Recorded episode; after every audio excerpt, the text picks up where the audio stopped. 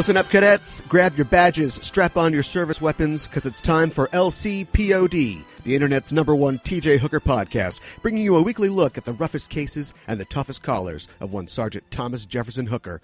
I'm your host, Captain Kaliban, and I'd take a teddy bear over a clock radio any day. The teddy bear is better for target practice.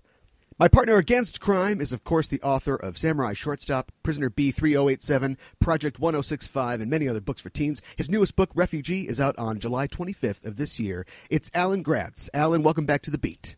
Hey, thanks. I'm glad, glad to be back. Well, as you remember, last week in The Mumbler, Hooker and Romano were on the trail of a gang of armored car thieves, but oh, this oh, yeah. time the stakes are more personal for both the victim and for Hooker himself. This week, yeah, we're talking yeah. about Vengeance is Mine. Yeah, I love this episode. Um, you know, beyond beyond just the, the, the how great this episode is, uh, Leonard Nimoy, the guest star this week, was on one of my favorite shows when I was a kid, In Search of. I don't know if you remember that show, but it was fantastic. Oh, sure. Uh, yeah, yeah, all, all those unexplained mysteries and stuff. I, I, I really dug that. So uh, he was the voice on that show, and I was really excited to see him pop back up in this show. Yeah, yeah. Um, I really loved him on In Search of, and of course, uh, I remember him from Mission Impossible as well. He's really great on. Oh that. yeah, totally. And he's also a guest star in one of the Columbos, a good episode of Columbo. Oh, really? Okay, I'll Yeah, have to check yeah. that out. Yeah. Well, we are Yeah. talking about Vengeance is Mine. This is the 16th episode of the second season of TJ Hooker. And of course, it has a very special guest star, Leonard Nimoy. Uh, We did talk about him briefly. I don't remember if you uh, remember a few weeks ago because he directed uh, the, the Decoy episode The 14. Decoy, that's right, yeah. But this time he is in front of the camera playing Police Lieutenant Paul McGuire, a former partner of Hooker. And let's be honest, he's another in a long line of former partners. But I know, right? Yeah, we meet so many. but unlike most of his partners, uh, he doesn't get shot in the first act of the show, so Hooker has somebody to run off and avenge.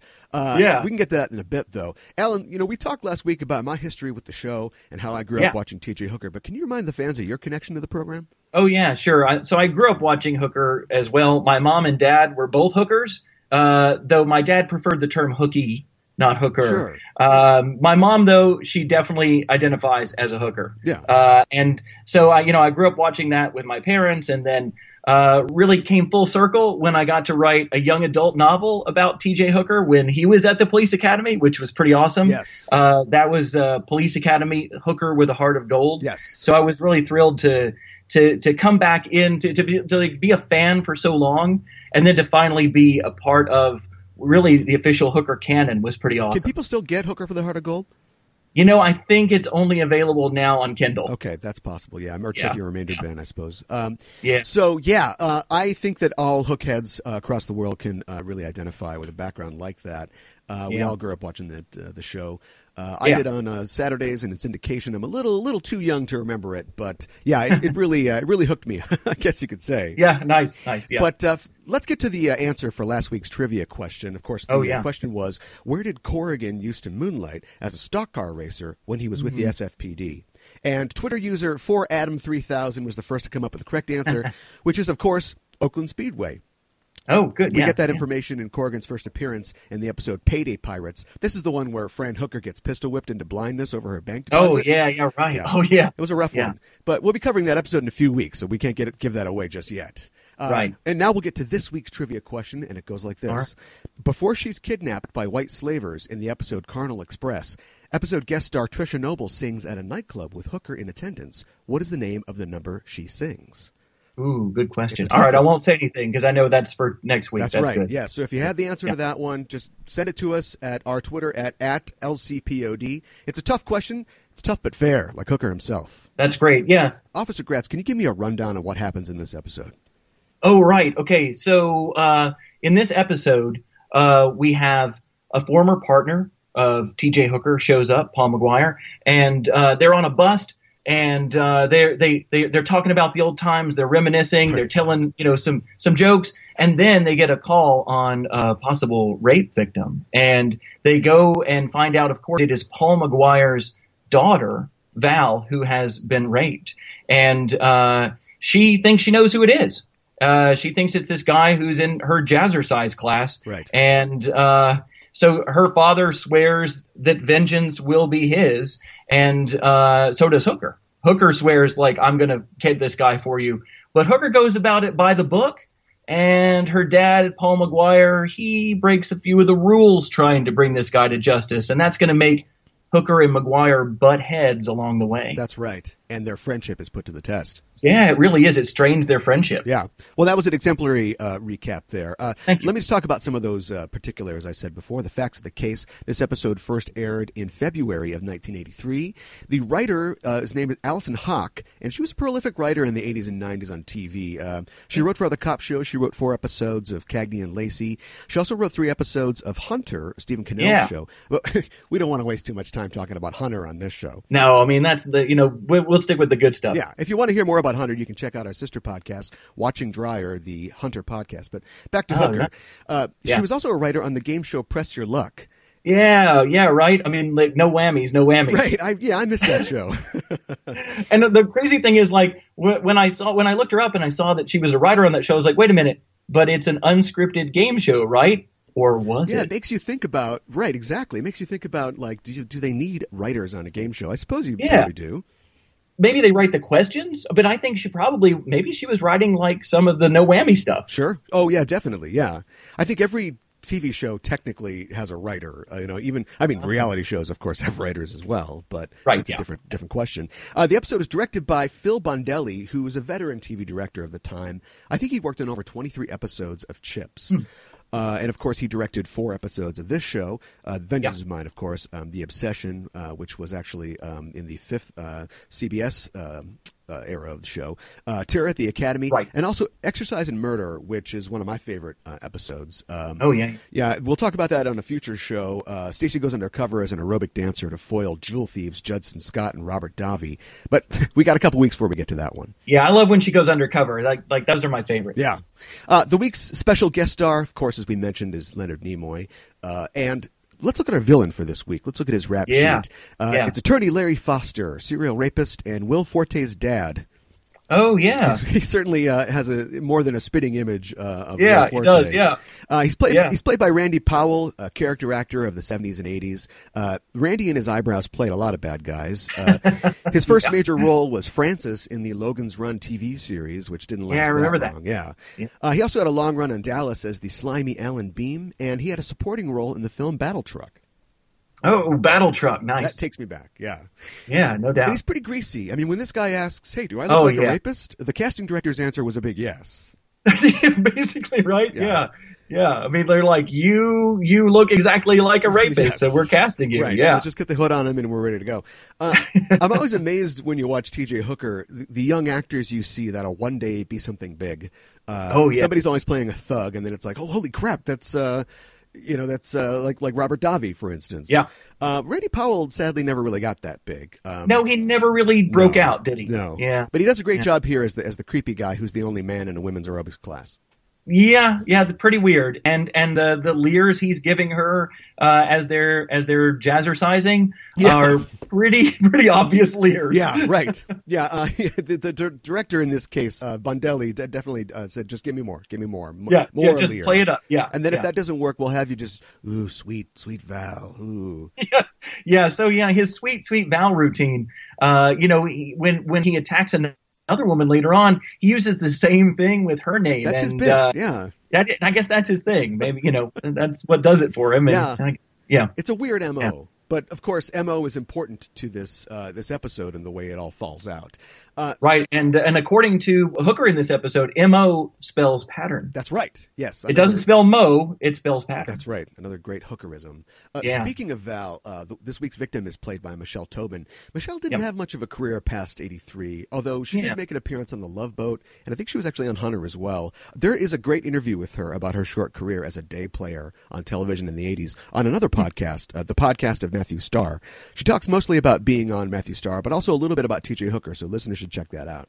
Oh, good, yeah. Uh, I also wanted to give a call out to while we're going through the cast.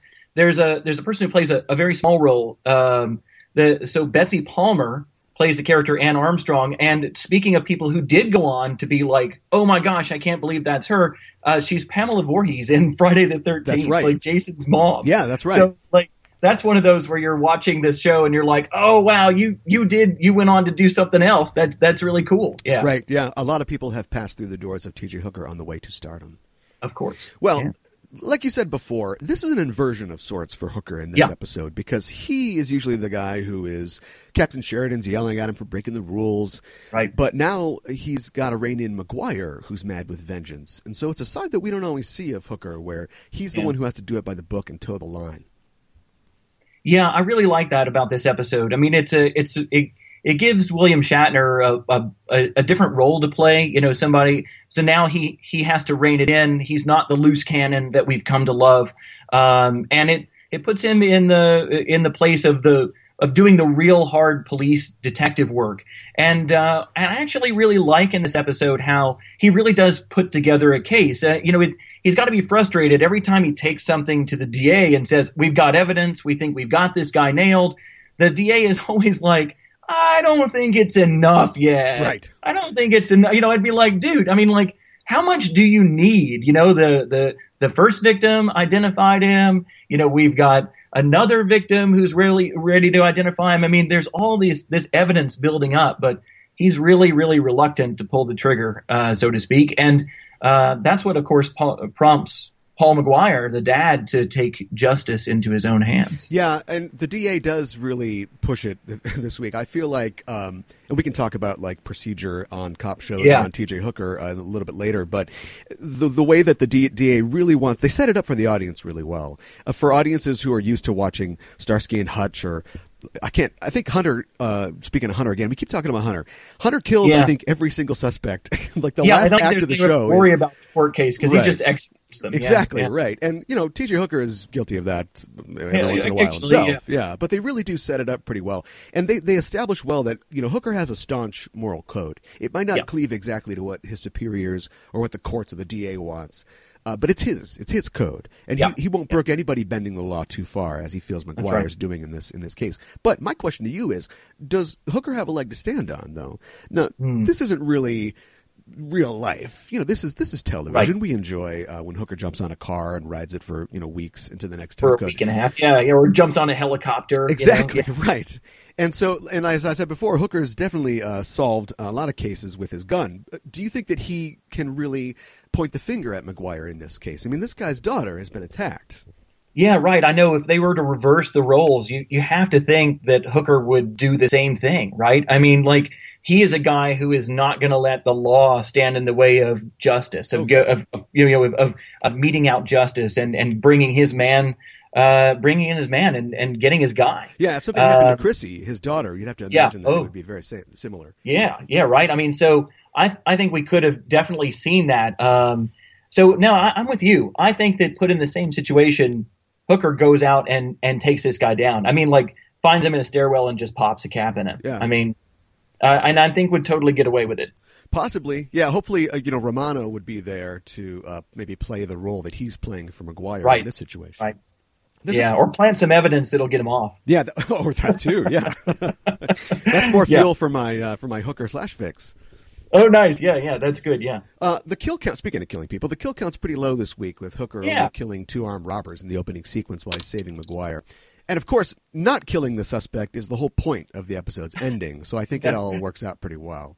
Right, right. It, it, again, you know, it's one where where this time they the writers maybe got tired of just killing off everybody and decided let's try and protect this one.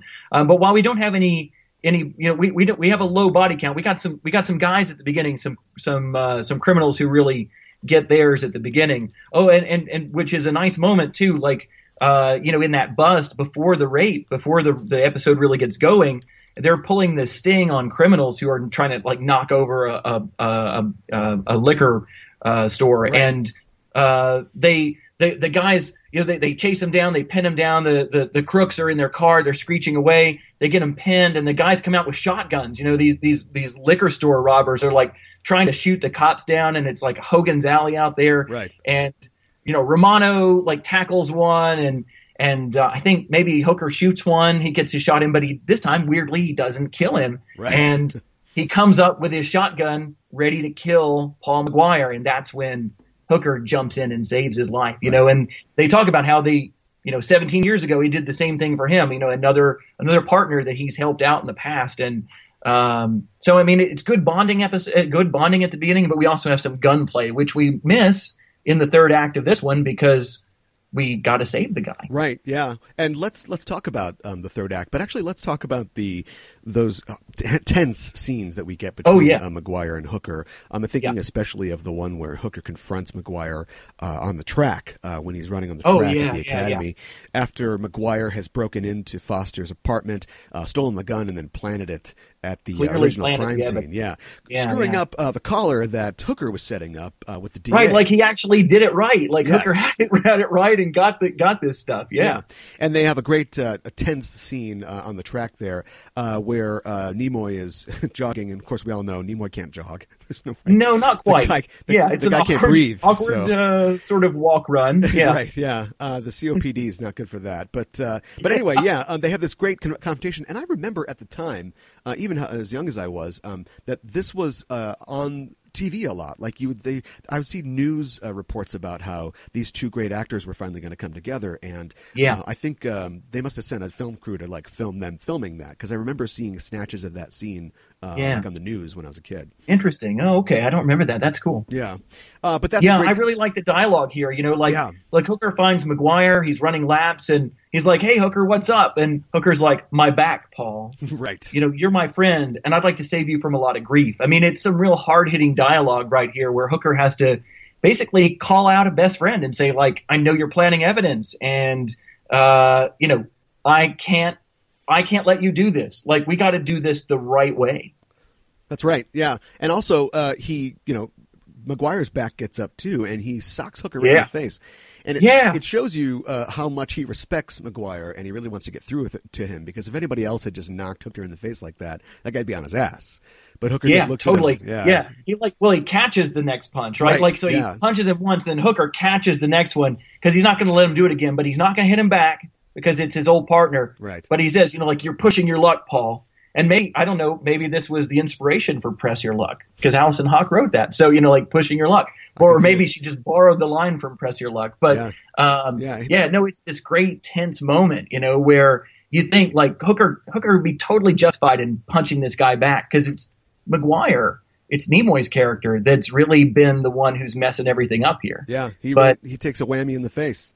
Yeah, he does take a whammy, and that's right. But that's keeps right. ticking. Yeah. And of course, Yeah. then there is their tense confrontation at the end of the episode. And I, I love that uh, we're talking, of course, when uh, McGuire is finally fed up, even though Foster is behind bars, uh, and he goes and gets him out. And he takes him to a zoo, which I thought was amazing, because because this Um, yeah. this scum's an animal for what he did to his daughter. Oh, that maybe that's why. Yeah. Maybe that's what the writer was trying to do. Yeah. well, also maybe the location scout just found a cool abandoned zoo to shoot in, but uh, That is also possible. yeah. Uh, I, you know, we, we this follows a car chase that's is about as thrilling as the O.J. Simpson Bronco chase, and like he crashes through a chain link fence, maybe into an abandoned park or a zoo. But you're right, there are cages. Um, you know, and then we have this really tense moment, and and this is something I wanted to discuss with you because I've never. Like I've always had questions about this since I was a kid. Like Hooker and McGuire are wrestling for the gun, right? Like right. like McGuire's got got uh, you know the rapist. He's got him at gunpoint. He takes the gun off him for just a second, and Hooker jumps him. Hooker jumps Paul McGuire, and Right. so they're wrestling for the gun, and then the gun goes off, right. and like I, I'm, I was, I, you know, I remember as a kid thinking, "Oh my God, did Hooker get shot? You know, is he dead?" And but then, or like, did did Paul McGuire get shot? You know, is it Nimoy's character that's been shot? But apparently, neither of them is shot. I don't know. It's unclear. What do you think is going on here? That's plagued me for years. And if I ever got William Shatner in a room, there's one question that Oh. I want to ask him, and it would be, yeah, what what was happening there? What you know, what was going Right, on? yeah. In the script, maybe originally that's how they wanted um, Paul to go out. Maybe he was you know, shot wonder. with his own Yeah. weapon, and then Yeah. maybe later on they thought that no, no, that's uh, we need more than that, and then we get the you know the confrontation where he's got to talk him down. Um, which I think is a little more emotionally satisfying, uh, especially Sure. you know for the denouement of the, of the show where we get to see him reunited with Val, and it looks like he'll probably see. Uh, he might do a little time. He'll definitely lose his Yeah. badge, but at least they're back together. But yeah, I just don't know. It, it is one kind of kind of uncharacteristic misstep, I think, in the uh, sort of the pacing and the action of the episode. Yeah, it, it makes you think. In that moment, we, we've seen, you know, it- this moment has been copied by so many other shows and movies since then, Yeah. where two people are wrestling for a gun and it goes off, and then one of the people you don't know which one, but then one of them slumps down dead, and you realize who took the bullet. Right. And I I kept waiting for like one of them to slump over. Yeah. Um, and I don't know, maybe it just like goes in the concrete or something. But it but maybe maybe the point is that it it's what wakes Paul McGuire up from his stupor, like that he's been so hell bent on vengeance Right. that that like you know, and he's been threatening the the the rapist with the gun. He's been threatening Hooker with the gun. But was he ever really going to pull that trigger? Because like, if he's really this guy that Hooker respected and was and was great friends with once, then you got to think that even though he really wants to drag this guy into a cage and, and shoot him, that maybe he couldn't. Maybe he was never going to be able to. Right. You know, and Yeah, maybe he him up, had to yeah. have this. You know, when the gun goes off, that's when it, that's when he breaks and realizes I couldn't have done this. Sure. You know. Yeah. And he, I think the episode, um, the script, and uh, also Nimoy's acting does a great job of really showing his frustration. We always get this from Hooker week to week because he's so Yeah. frustrated about you know the maggots who who get the system lets off, and we get to Yeah. see it in those words in somebody else's mouth. And I think as a cop, as a hard driving cop like Hooker or McGuire, you get used to having to fight against you know not only the bad guys but the good guys as well. You know the, the captain's trying to keep you from doing your job, the DA is trying to keep you from doing your job, and so Hooker and and the police department becomes an enemy to McGuire in this. Yeah. And so Yeah. I think you're right. I mean I think that he's trying to get it done and he sees every you know every man is his enemy until that gun goes off and he realizes you know how far he's gone. kind of breaks the fever dream. And Sure. and what we get to see here too is is Nimoy, like you said, I mean, showing us the full gamut of emotions. I mean, it's a shame he wasn't on a show where he could be like really emotional because he's so good at it. Yeah, you know, I mean, like he's he's such a powerful actor, and and he shows us the you know ranges from from being kind and caring with the scenes with his with his daughter and and and chummy and friendly with with Hooker and laughing at the beginning and you know telling jokes and and reminiscing to being this really vengeance driven angry character and um it just it really shows you know what an emotional uh, actor he is and, and and how he brings that to all of his roles Yeah, yeah, I, he's got a really great range, and it's it's on full Yeah. display here. Well, Yeah. I want to talk about the villain really quick because we are talking Oh, yeah, about uh, this to that, confrontation, and uh, and of course uh, they're struggling over the gun. They're doing all this. Uh, why doesn't Larry just run? yeah and where's Romano Uh, that's Like- true. Yeah, I was like, I was like, why doesn't the bad guy run away? And where's Vince? Like Vince, he loves to like go flying, take flying leaps at people, you know. And Yes. and he's there. I mean, he was in the car. So like while while Hooker and McGuire are struggling for the gun, why doesn't he do a you know one of his patented flying takedowns right. and take down the the criminal? I, I guess. They really wanted to just really focus on that that Hooker McGuire Yeah. struggle. Yeah, I, th- I Uh, think you're right there. Also, maybe yeah. he was still talking to Crystal about Hooker's bank account too. that is also possible. So that brings up, of course, the the running gag of the episode. As as you know, like almost every episode of T.J. Hooker has this element, Oh, like naturally. one some running gag. It, it you know it it lightens things up because look, Hooker dealt with some really hard hitting stuff, Yeah. like white slavery and prostitution, and you know, and and so you've got to have a little levity in some of these episodes, or it would just be so dark. Uh, so we get this great recurring gag about, uh, you know, Hooker's his bank has misplaced his money, or keeps getting the statements from somebody named T.R. Hooker, you Right, know, instead right. of J. Hooker. Um, you know, and it's this, and of course Romano, who has the the never ending string of girlfriends, you know, from episode to episode. This week's girlfriend du jour is uh, one who uh, who's a bank, I guess, a, a like a not a not a teller, but like a um, like a somebody who gives out loans at a bank, Sure, you know, or like opens accounts at banks, and uh, so you know he wants he wants to get Hooker's business. There, what is that great line he says? Like, um, like Hooker says, you know, like what do I get? And he's like, oh, you get a you get a, a clock radio, Right. And he's like, oh, really? And he's like, what do you get? And he's like, oh, I get something better than a clock radio, Right. And uh, you know, nice Vince, we know what you're talking about right there. Yeah. Uh, there's a little bit of something extra if uh, Hooker signs this. Oh yeah, oh no, here it is. Yeah, Hooker says I get a clock radio, and Romano says, yeah, you should see what I get. Right. Rim shot.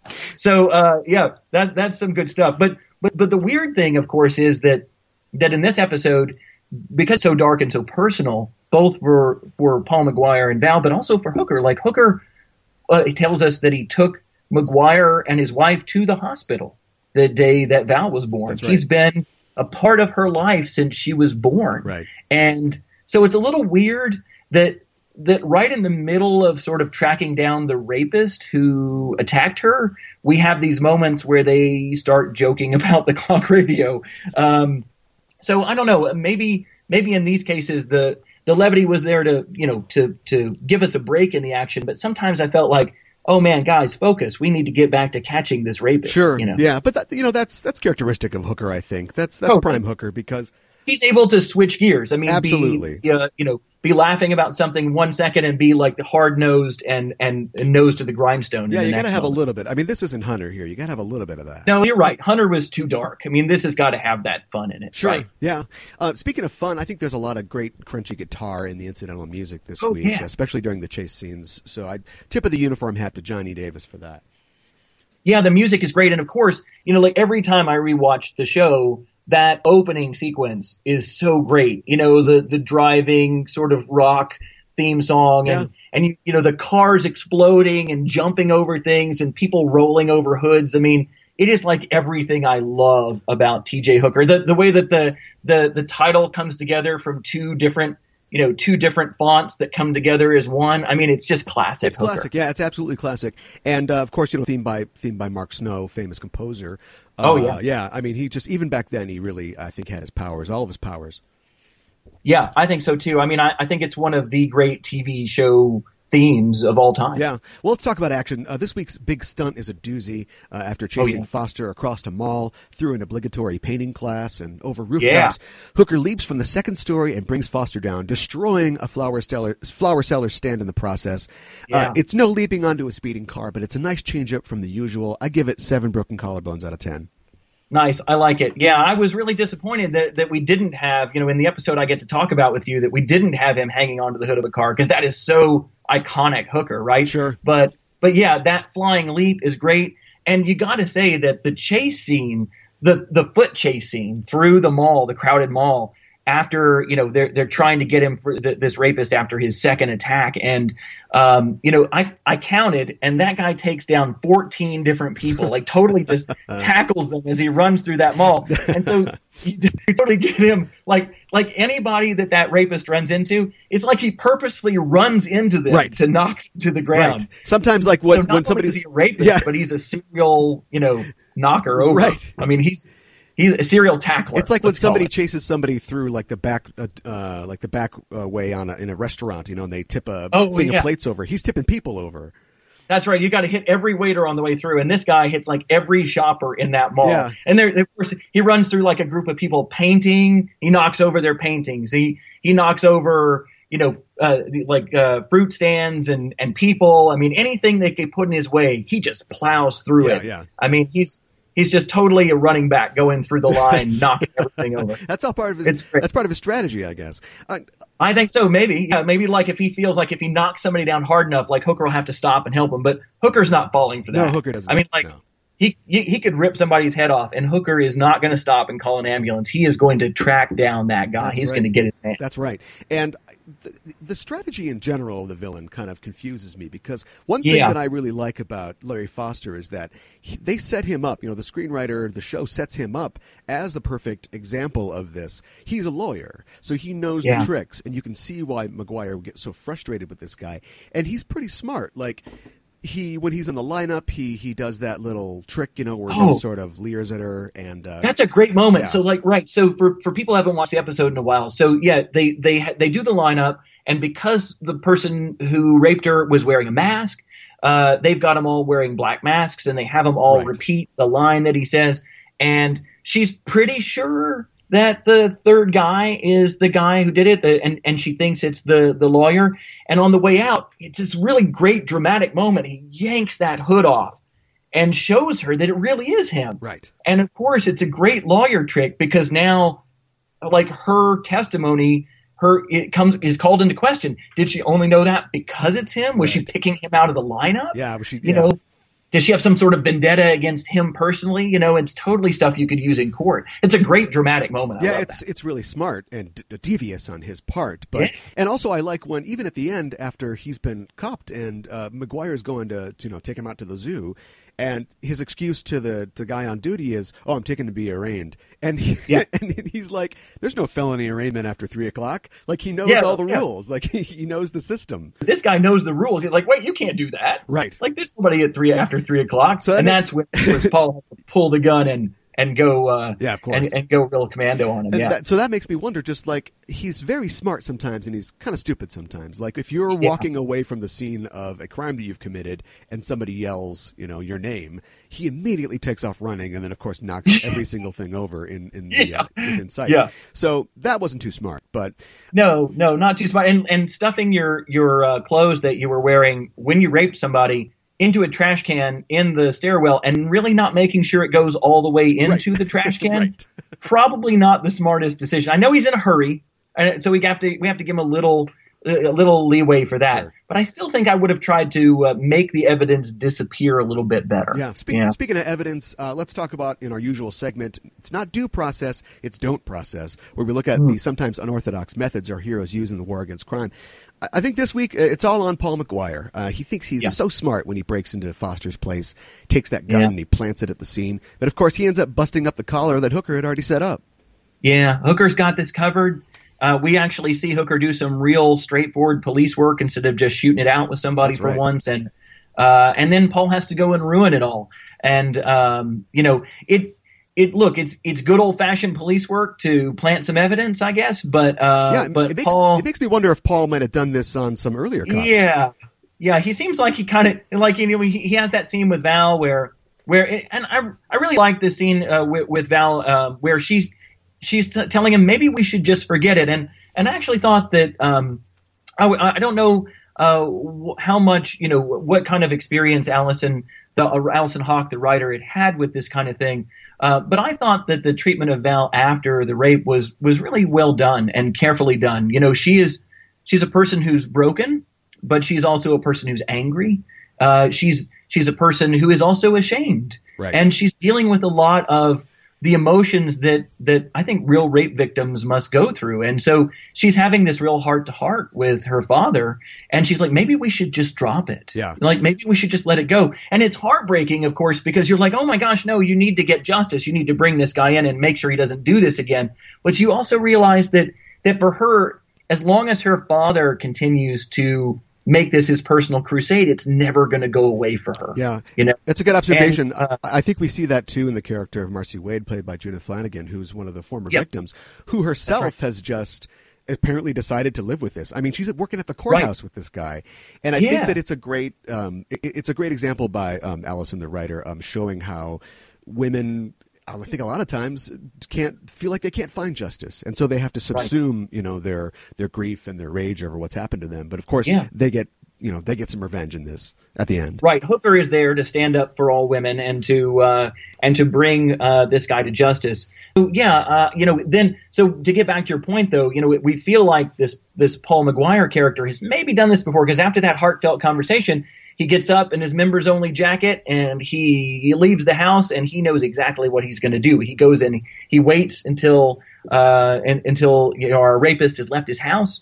He picks the lock. He gets inside there, and we don't see what happens next, but we kind of know what's going to happen. And we know that he's either planting evidence there, or it turns out borrowing evidence that he's going to then uh, plant. He finds the gun Right. that, that this guy uses, and then puts it back at the scene of the crime. Right. Which leads us to that great scene where where he's kind of telling Hook like Hooker knows that it's been planted, and we get this you know really really- Hooker's in the DA's office and he's explaining that he's got the case all wrapped up, and the DA is now telling us, oh, but weirdly, uh, you know, he used a knife this time and not a gun, and then the you know we have a detective come in with the uh, the the gun wrapped up in you know um, about uh, 20 yards of plastic wrap and sets it on the the desk and says, uh, "Look what we just found at the crime scene." And Hooker's like, "What crime scene? The first crime scene?" Right. And uh, he knows right then what Paul's done because, of course, Hooker and and uh, Romano had to go over that that parking garage with a fine tooth comb. Of You know, Sure. they spent hours after that scene that we saw just pouring through that place looking for that gun and didn't find it. Yeah. And we have this great sort of zoom in close up, right up on on Hooker's face where that moment of revelation happens That's and he right. knows what's going on. So um, yeah, I I think that this is a case where uh, where where definitely McGuire is playing that that role of of rogue cop, if you will, Right. and uh, and and so we have to. Usually that's a hooker role, but now we've got a guest star doing it this week. Yeah, it's interesting to see the uh, the wingtip on another foot there. Um, Yeah. I, I it makes me question Foster's uh, mo again, though. Like, how bad does this guy need to rape? Like, his favorite Yeah. his favorite gun is missing, and so he's like, "No, I got a knife. I'll just do." I got a butterfly knife. Let's just use that. Sure. And uh, and you know, it's not enough too that he knows that the cops are all over this and looking out. So he's like, yeah, I'll wait. Oh, a day, and let's Sure. do this again. It's You know, it's he even 11:30 knows his a.m., next yeah. victim's name and is using it. So right, exactly. Yeah, how, how many jazzercise classes is, is this guy in? this guy. Yeah, his poster is up in every gym around town. I think. must be. Yeah. Uh, there's a lot of great hard-boiled dialogue in this episode. Oh, yeah. Uh, one of my uh, favorite lines involves uh, F- Foster when he asks, you know, "Hey, do I look like a rapist?" And Hooker says, "You tell me what a rapist looks like, and I'll show you what a cop's daughter looks like after she's been raped." after she's been raped. Yeah. I know, right? It's like so hardcore, yeah. And I like uh so uh later on when the when, you know in that scene between uh Shatner and Nimoy, um he says like Hooker tells McGuire, "You're up to your armpits in emotion." That's right. You're about to put everything you've worked for on the line. I love that up to your armpits in emotion. I mean, it's just you can really kind of smell it. It's awesome. Right. Yes. Um, and there's a lot of funny yeah. dialogue too. Of course, we get the uh, typical happy Oh, yeah. ending in this episode. Uh, he doesn't. Yeah. He gets uh, his gift for opening the account. It's not a clock radio like he wanted. It's a teddy bear. And Yeah. of course, he says, uh, "This is a teddy bear. I'm a tough policeman. I want a clock radio." Yeah. And then, you know, and, and Romano's like, uh, well, she doesn't work there anymore. And then we get the, uh, you know, the, the, the teddy bear in the face, which, I mean, honestly, who hasn't wanted to throw a teddy bear in the face of Vince Romano at one point or another in this show? So it's a really nice moment. It's a good laugh. Oh, certainly, yeah. And I'm sure you know the way that Romano hops from bed to bed. I'm sure he's had a teddy bear or two thrown at his face. Uh, I'll bet you're right. I'll bet you're right. He has. Um, yeah. Oh, and I wanted to point out too. Like, I know that we don't have one of our patented hooker uh, hood of the car uh, chase scenes, but I do like that when uh, when they get their car from the the um, the police garage where it's just being tuned up. You know, and, and it's it's on the heels of one of these funny scenes where he's on the phone, where Hooker's on the phone with with the bank, and like you know, I, you know, like whoever's running the computer is really stupid, and they're Right. like, oh, you run the computer? Sorry about that, and Yeah. they hang up on it. so they they get their car because you know Romano comes in, they, they've got a new lead, and he peels out, like he just like peels out, leaving the garage. Oh, yeah. and I was like, you know, I wonder if if the, the garage guys like that, you know, because it's awesome and cool, or if they're like, dude, you know, a little less wear on the rubber, thank you, Right. and like we didn't need the scorched rubber smell after you left. right. Uh, They're probably like, "Hey, peel out in your own car, Hooker." Oh, wait, you can't. It was repoed. exactly. Yeah, which of course is our great running gag. And I do love, you know, look, uh, for nostalgia value, I really love rewatching these episodes because I love looking at LA, you know, back in the 80s. Oh, and it's really neat to see like Hooker and Romano driving through sort of classic 1980s, uh, you know, Los Angeles. We see like ads for for uh, strip clubs and things that Right. that I I'm sure they didn't actually, you know, they they the that's that's all real Hollywood at the time, real real LA. Yeah, of course. never really said, of course, as everyone knows, uh, where Right. this is set, but clearly, clearly, L.A. Right. It- you know, people who say that it's maybe Los Angeles County, that the LCPD. Right. Uh, I kind of like thinking that it's Liberty City. I thought that would be a kind of funny way, uh, looking at the Liberty City Police Department. Sure, yeah, that would make There sense. is there is an episode called Grand Theft Auto later on. That's true. Uh, that is true. Tori Spelling. Tori Spelling is in it. That's right. Uh, but uh, yeah, no. So th- at least we get a little bit of car stuff. Oh, and and one of my favorite gags they do on on a lot of Hooker shows. So we see them driving along. You know, uh, Hooker and, and Romano are in their in their cruiser, and um, we see plenty of cars on the road behind them. Mm-hmm. But then they get word that there's been another rape, and they pull a quick U-turn in an intersection and peel out. Right. And of course, there's like no cars anywhere on the road Right. behind them. Just a second ago, they were. You know, so I mean, it's little gags like that that I think are also a lot of fun. yeah, I think I've seen that specific U-turn in a couple episodes. Yeah, yeah, I think there's actually a few. Uh, I think there's actually a few tread marks on that same intersection where they practiced it. Right. well, as we wrap up here, you have any last thoughts about this episode? Yeah, I mean, it's it's a great one. I mean, vengeance is such a primitive human instinct. You know, I mean, I mean, it's one of the reasons that movies like Taken are such a big hit today, and and that that all the way back to like the Count of Monte Cristo. I mean, like the you know vengeance is something that we can all understand and it, if you're going to write an episode and and have such high stakes and high drama right from the start you know having somebody who has something really personal like this happen to them um, is really it, it, i think it's a great way to go because it it re- immediately grabs us and pulls us in um, I, I, think that it's one of the strongest uh, tj hooker episodes i know that it breaks the the kind of format that we're used to, where we meet the criminal and there's some sort of moral dilemma for for Hooker, and there's an informant that helps him out, right? And maybe a love interest, and then of course there's always some strip club scene, and that we don't get that in this one either. Right. So I think you know, in in the but we do get the final chase, and we get that satisfaction of you know of of wrapping everything up with the with the with a joke. So there's some classic Hooker. I think what we're seeing is like you know, first season was a mid-season replacement, right? And so they were really just kind of getting their legs in the first season, and this is this is sort of middle, early middle second season, yeah. and I feel like this is right when Hooker was really coming into its own. Like we're starting to see some of the the most powerful and the best episodes of this show ever. Yeah, this is um, and sometimes you have to break the format to to yeah. get some of your best episodes. Yeah, this this is really this is great early Hooker in my opinion. Yeah. Um, and I always like to see Hooker have conflict with the people he's working with, and not just yeah. the maggots on the streets, because we always right. get more development out of Hooker as a cop. And Shatner puts in some good work, and he's really good with Nimoy. They should work together more. Yeah, it's a shame that they never had another chance to to do any. You know, I know he, I know Nimoy directed him, in Decoy, right. but they I, I, always hoped that they would bring the Paul McGuire character black, back. You, you felt like they like these two could have been like you know like partners or like a you know a captain and a lieutenant or something where they where they were working together. It would have been cool to see a whole show about these two guys, you know, like solving crimes sure. or something. Yeah, if they had pulled the trigger on him moving to Chicago for season five, you know, he, oh he right, been, yeah, uh, yeah, his captain or, or maybe just uh, you know his his retired friend who's giving him advice and stuff like that. Or you could have done the same thing. You know, the the the TV movie that they made after Yeah. the series was canceled was set in Hawaii. Right. and uh, that would have been cool. You could have had Paul McGuire like retire to Hawaii and then be like an older because you know he's I don't know if he's going to get his badge back after this. Honestly, after after what he's done, Right. I mean, you don't you don't pull a guy out of the holding cell at the gunpoint and then you know they say welcome back. I, I don't know uh, the way policing is today in America. Maybe you do, but. um but you know, it, it would be cool to have him be like retired and, and be that guy who's the advisor kind of character.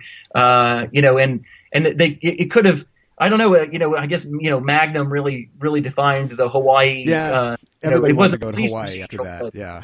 yeah, this could have been this could have been uh, a pretty great. That could have been a pretty great show too. Oh, Well, a, a Magnum and uh, T.J. Hooker team up would have been really great too. Oh my gosh, that would have been oh that would have been fabulous, right? Yeah, I mean, Magnum's always flashing back to Vietnam. Maybe in like uh, they could have a flashback thing where it's uh, Hooker and Magnum in Vietnam. oh that would have been amazing. And didn't they do a crossover between Magnum and Murder She Wrote?